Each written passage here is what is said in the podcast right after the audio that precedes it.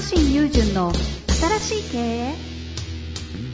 パラダイムシフトが急速に進む経営環境ポッドキャスト新しい経営は連続起業家投資家プロデューサーでもある慶應義塾大学特任准教授の若新雄純が独自の視点から混沌の時代を楽しんで生き抜くための経営の考え方についてゆるくお伝えしますこんにちは、遠藤和樹です。若新友人の新しい経営、若新さん、よろしくお願いいたします。はい、お願いします。い、やー、個人的に前回の収録内容めっちゃ良かったっすよ。あ本当ですか？あの流れで絶対を相対に変えるって、ようコピー出てきますよね。コピーじゃないけど。この言語化能力すごいですよね。いやいやいや、なんかね、いやー、もう。伝えたい、伝えたい欲がすごいんですよ。伝えたいっていうのすごいなんか、エゴですからね、人間のね。俺、俺が考えたことを伝わ、伝わ、伝わってほしいみたいな。なるほどね。でもそ、前々回から、英語との付き合い方みたいな話もしてたんで、なんかその辺全部筋取った話ですよね。まあ、そんな若新さんにですね、今日もご質問来てますので、早速行きたいと思います。はい。今回は経営者ですね、ウェブマーケティング30代の経営者の方からご質問いただいてます。はい。いきます。若新さんのゆるいをもう少し丁寧に解説していただけないでしょうか。いわゆる、いわゆるサボるなどのゆるいでは創業者として上場企業を生み出したり、大学で教えることはできないと思います。抑える場所、力を抜く場所がどこなど、ゆるいをもう少し解像度高くイメージしたいです。よろしくお願いいたします。ということですね。確かに、いい質問、聞きたいわ。いや、まあでもあの、まあなんで一言で言えば、一言で言えるんですか？いやいやもう僕の以前書いた創造的脱力っていう本を読んでいただければ全部書いてあるんですけど。あの、プレジデント社でしたっけ？あ、それはね、公公文社かな。あ公文社ですねあれは出ている本に全部書いてるんですけど、はい。うん、まあでもその、えっと、創造的脱力っていうタイトルにしてるぐらいなんで、その本を、この僕のゆるさの話っていうのは、その創造性の話だと思ってるんです。な、な、何のために緩いのかっていうと、まあ物事を想像するためだと思っていて、うんうん。で、えっと、あの、大学でも創造システムっていう授業をやってるんですけど、はい何かっていうと、まあ創造っていう現象はどうやって起きるかっていうのを、あの、あ以前話したかな。話しましたよ。あの回、神回でしたあよね。本当？本当、はい。ちょっともうどんな話だったか覚えてないんだけど、もう一回言う言うと、えっと、その、なんか突然何か新しいアイデアがポコッと生まれるわけじゃなくて、うん。まあなんか物事が想像されるときには、なんか一つのなんかそういう、なんかし、まあ、仕組みというか、なんか状態が成り立ってるんじゃないかというふうに考えていて、で、それは、あの、何かっていうと、うんあの、まあ、えっ、と、新しいなんか発発見が発見って言ってましたよね。まあ、まあ、発見がこう、次々続いていくような状態になると、物事は、もう想像される。な、なんでかというと、想像って言葉ってなんかかっこいい言葉だけど、まあ辞書で調べればすげえシンプルで、あの、まあ、時間軸の中で、い今までになくて新しいっていうだけなんですよ。だから、その、でもう一個大事なのは、その新しいことと、あの、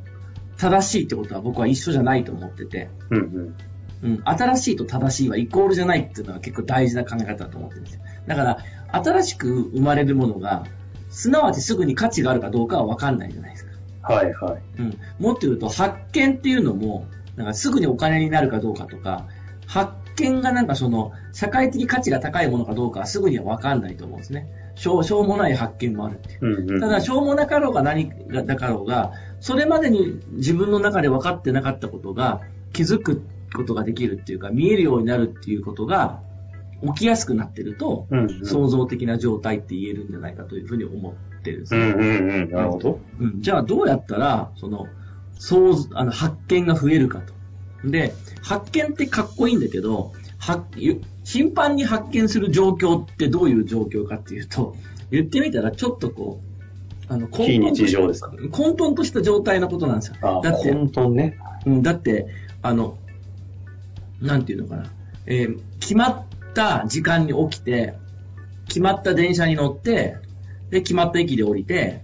で、いつもの会社に行って、決まった席に座って、決まった仕事をすると、一日はスムーズに終わるわけですよ。はいはい。っていうか、それが求められてる人が多いと思うし、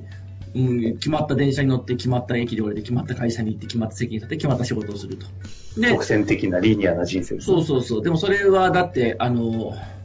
まあ、それによって給料がもらえたりとか、うん。あの、与えられた役割がきちんと担えるわけじゃないですか。うん。なんだけど、そういう時間の中で発見が多くなるかというと、発見は少なくなっていくんですよ。うんだって、その、うん、なんていうの、繰り返してるから、同じことを。うん。うん。でも、同じことを繰り返せばお金がもらえるっていうのは一つ大事だと思うんですよ。うん、それがなんか労労働集約の大事な価値ですよね。はいはい。毎日同じ場所に行って同じことをすれば、ちゃんと物事が生産できて、あの、えっ、と、お金がもらえる。合理的、だから効率的な話ですごい効率的だし、なんかその合理的なんだけど、その創造的ではないと思ってるわけ。うん。うん。そそれをだってクリエイティブが言わないじゃん。毎日、あの、うん朝同じ時間起きて、うん同じ電車乗って、で、でも、その代わりには給料もらえるんだよ。ちゃんとそのよ計画通り物が作れる。計画通り物を満たせて、計画通りお客さんに喜んでもらえるっていう、えー時間っていうのは、あの、クリエイティブとは言わないよね。じゃあ、あの、クリエイティブっていうか創造的だっていう時間は何かっていうと、なんかこう、新しく発見がいっぱいあると。新しく発見があるってどういうことかっていうと、いつもとは違う時間に起きて、いつもとは違う電車に乗って、いつもとは違う駅に降りて、いつもと違う場所に行っちゃうと。そしたら仕事始まんないわけじゃん。確かなんか、お前どこ行ってたんだって、ちょっと今日は発見したくて、ちょっと違う電車乗って違うとこ行ってましたって言われても、バカかって話になるわけに。ですよ。だけど、そのバカなんだけど、発見は絶対あるんですよ。だって、おーこの電車ってこの時間だとこんな人乗ってんのかとか、この駅にこんなお店あるんだとか、えーこの街はこんな感じなんだって別にその、それにどうでもいいことかもしれないけど、発見はしますよね。はい、はい。でも、その常に、あの、昨日経験したことではないものがを新しくうん経験できるというか、新しく発見できるようにし続ける環境を常に作れてると、まあ、物事は創造的になると思ってるんですよ。で、なるほど。この創造的になっている状態が、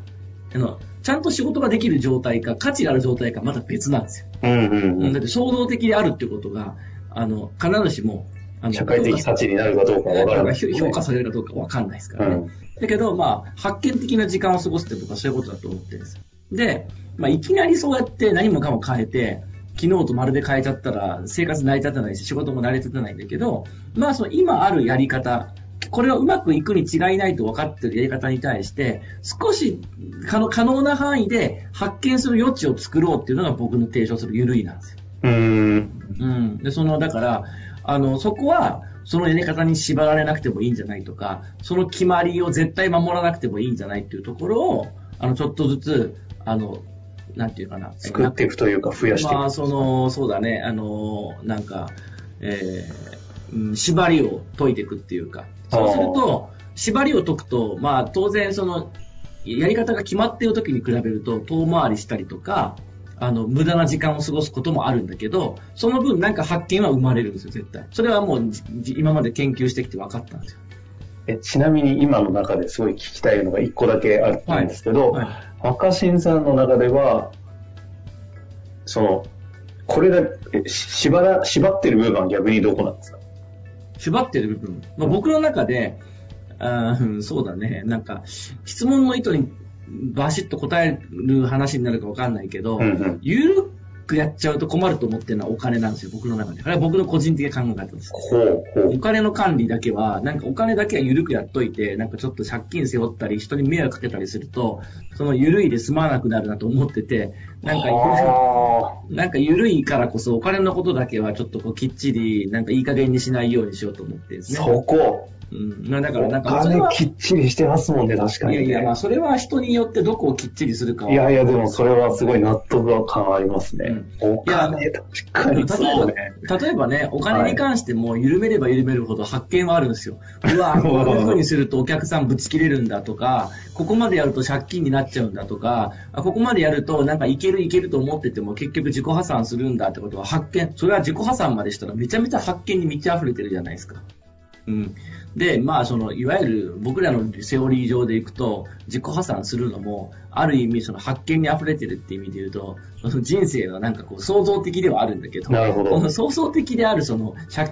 の自己破産人生がおすすめされ、できるかっていうと、まあそうとは限らないじゃないですか。人にも迷惑をかけるし。だから僕の中で、まあそこはなんか発見的じゃなくてもいいやっていうところは、はあ、面白いですね。まあ発見的じゃないやっていう部分ね。それが若新さんの中でお金に置いてるんですね。まあというかまあそれはなんかね、まあその、それで悩むのはちょっとめんどくさいなと思ってて。はただもちろんだからその分もしかすると、うん。すっごいお金持ちになれないかもしれないよ。その、だからそこもそういうなんかお金に対しても常にこう試行錯誤して、うん。お金というものについてこう、すごく発見的である人の方が結局莫大な金を稼いでる気もするし、まあちょっと名前は出せないけどさ、そのなんか、えーすごいなんかインターネットでなんかまあその、秒速でなんとかみたいな人がいたじゃないですか。はいはいはいや、でああいう人たちって本当に多分ものすごくそういう意味で言うと、お金に関して、そうそう、お金に関して創造的な時間だったと思うんですよ。彼らが過ごしたら。ねもう、こんな風にするとこんな風になっちゃうのかとか、一時期破綻しましたとか、日本にいられなくなりましたとか、いろいろあったけうどん、じゃあそういう人がその、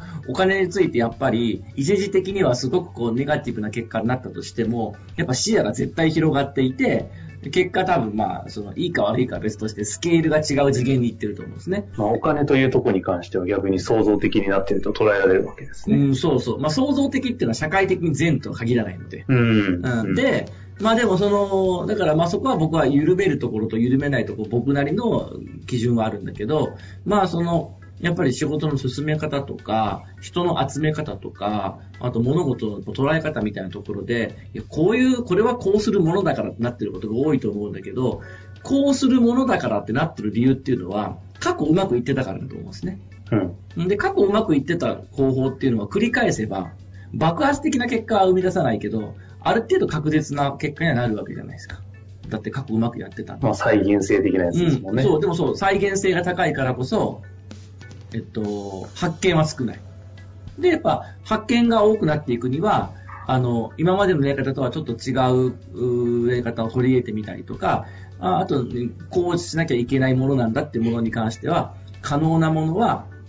あの、どんどん手ば手放してみるとか、一回こうこだわらずにやってみるとか、あの、型、型に、うん、まあ、と、とらわれすぎない。もう形で縛らない。いや、形で縛る方が、あの、うん、うんあの、確実な成果は出るんだけど、その確実な成果よりも、あの、成果よりも発見の方に価値を見出そうっていうのが僕のゆるいという理論です、ね。なるほどですね。いや、もうズバリ回答いただきましたけども。まあ、なので、ゆるいが何っていうよりも、創造的なものをちょっとこう要素として入れたいのであれば、ゆるさが大事ってことでもあると思うのでね。リニアに行きたいんであれば、逆にゆるゆるさは必要ないかもしれないので、その辺ちょっとうまく自分の中に取り入れて、自分の中のカオスを作っていただきたいなと思いました。はい。というわけで、今日は終わりたいなと思います。若新さん、ありがとうございました。本日の番組はいかがでしたか？番組では若新雄純への質問を受け付けておりますウェブ検索で「若新雄純」と入力し検索結果に出てくるオフィシャルサイト「若新ワールド」にアクセスその中のポッドキャストのバナーから質問ホームにご入力ください。